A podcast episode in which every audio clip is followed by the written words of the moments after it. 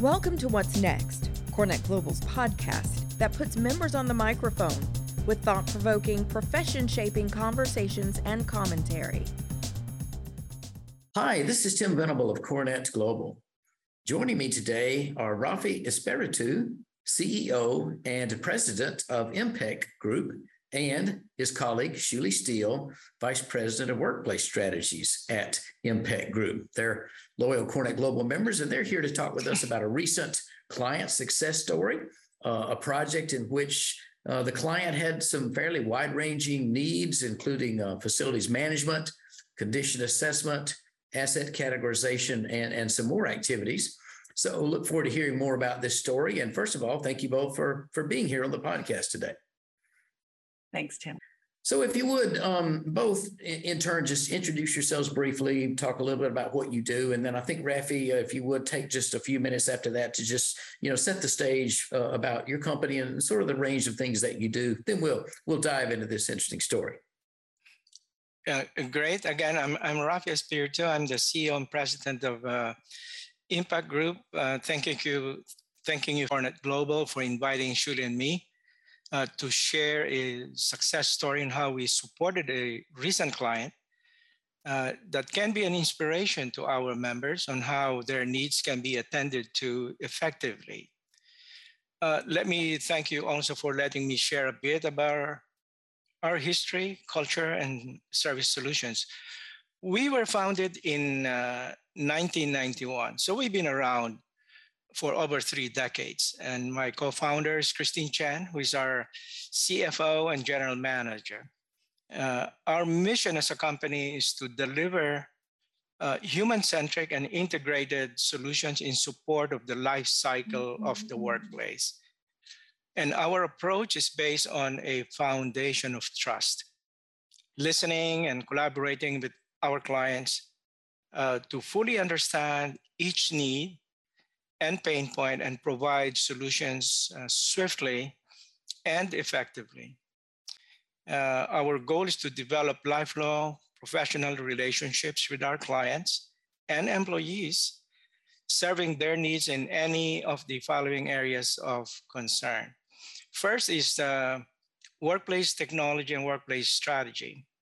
Uh, we help clients choose the best tools to support how they manage the workplace and their people help them craft their workplace strategy with a clear understanding of data, both qualitative and quantitative, for them to make well-informed decisions. And of course, Shuli here is our thought leader in this arena.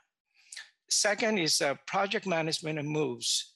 Uh, we have clients on how to repurpose their space and uh, support them in any move requirements in the most cost effective manner. Uh, third will be in the area of site services and operations and maintenance, provide on-site support from deployment of lobby ambassadors, custodians, technicians, facility coordinators, facility managers, uh, even data administrators for their workplace technology tools. Uh, fourth will be in the area of talent acquisition staffing. Uh, we help search and place qualified talent as needed by clients wherever they are. And, and lastly, branding and wayfinding through signage. We support clients' uh, mission and culture with signage that inspires their own employees and the clients they, they serve. Now we have capability to deliver solutions nationally, but we are scaling up to do that globally. We are headquartered here in um, Santa Clara uh, in, in Silicon Valley. But we have a strong presence in satellite offices in multiple cities throughout the United States and are developing partnerships with global companies with like-minded culture and integrated solutions for the marketplace. We believe that our clients are better served by having a global footprint. With this in mind, we entered uh, uh, recently into a partnership agreement with an outfit called Fidelitas that's based in Bangalore, India. Uh, this company has the same capabilities as IMPEC Group. Thank you for letting me share a little bit about IMPEC and our, our mission and culture. Thank you. Excellent, Rafi. Thank you for that background. Uh, Shuli, before we dive into the story, just a bit on your background, please.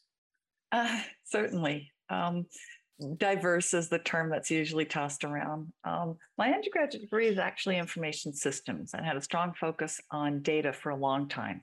As a data strategist, I worked with clients globally um, at one of the largest IT companies in the world. But I went back and got, pursued a master's in architecture to understand the organization of place.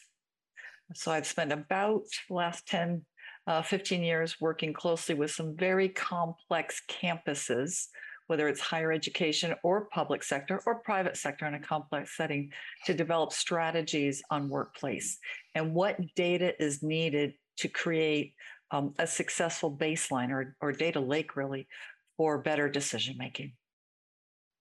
Okay, cool. Fascinating background.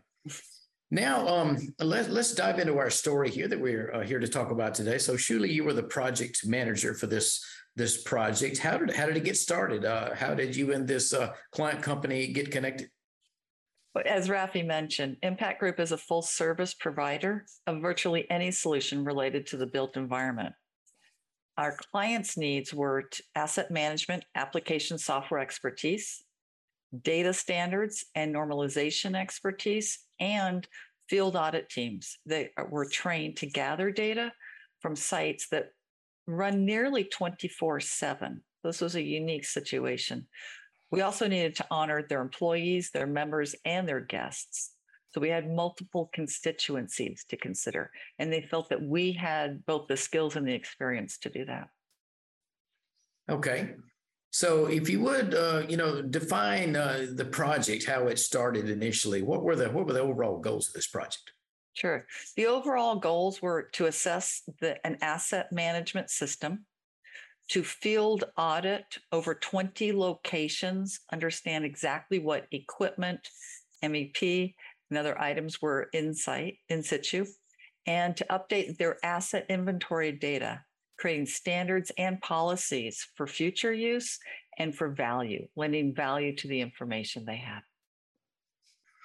Now, in any endeavor, and perhaps like this one, uh, we're all familiar with it with the concept of scope shift, um, scope creep. So, uh, uh, did you see that happen in this case? And if so, how did how did you handle it? Yeah, great question. Uh, IMPEC Group prides itself on open, accurate communication and transparency with all our clients. So, as a result, we don't really experience scope creep, but we often experience scope shift, especially during discovery the initial conversations, anything that occurs pre kickoff.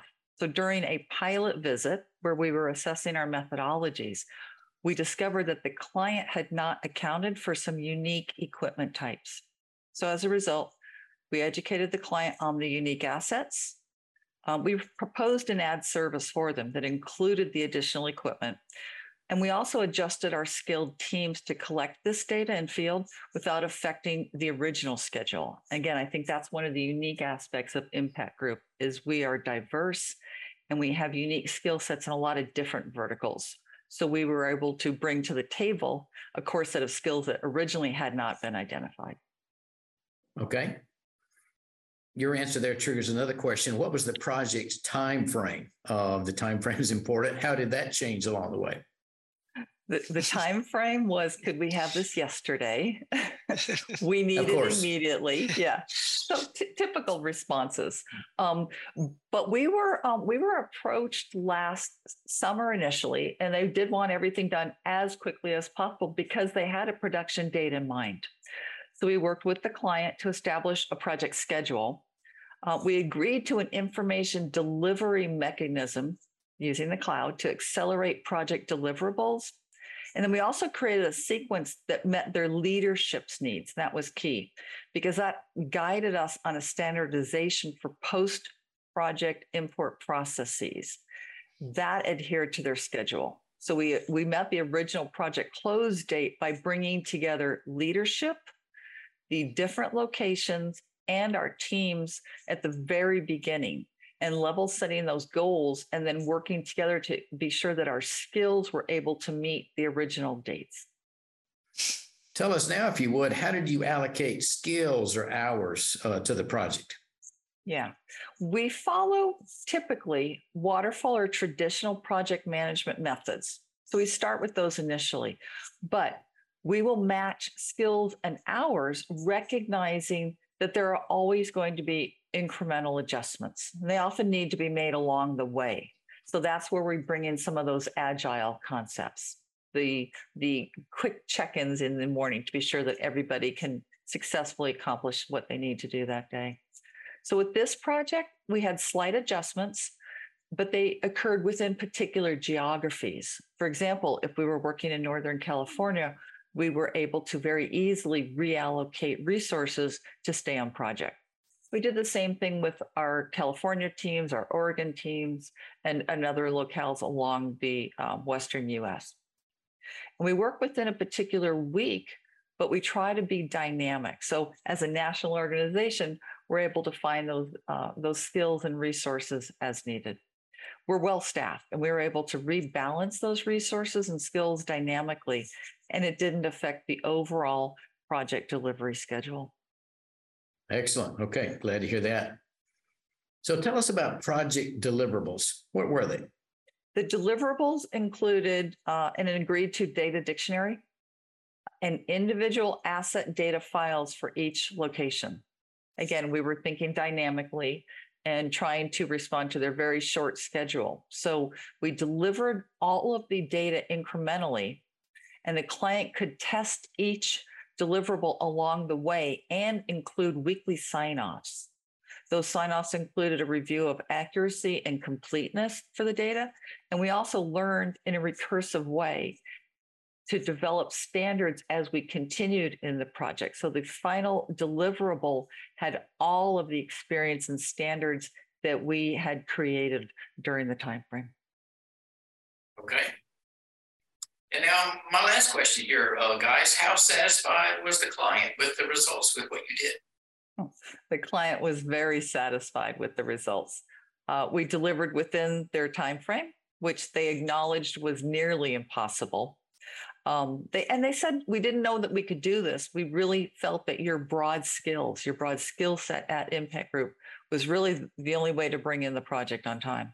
Um, we met with the chosen software vendor which was not necessarily a part of the project, but it helped us understand um, and have a deep bench knowledge of the actual CMMS or computerized maintenance management system that they were using, and to be sure that everything we delivered not only met their internal leadership's needs, but it met exactly what the system's needs were.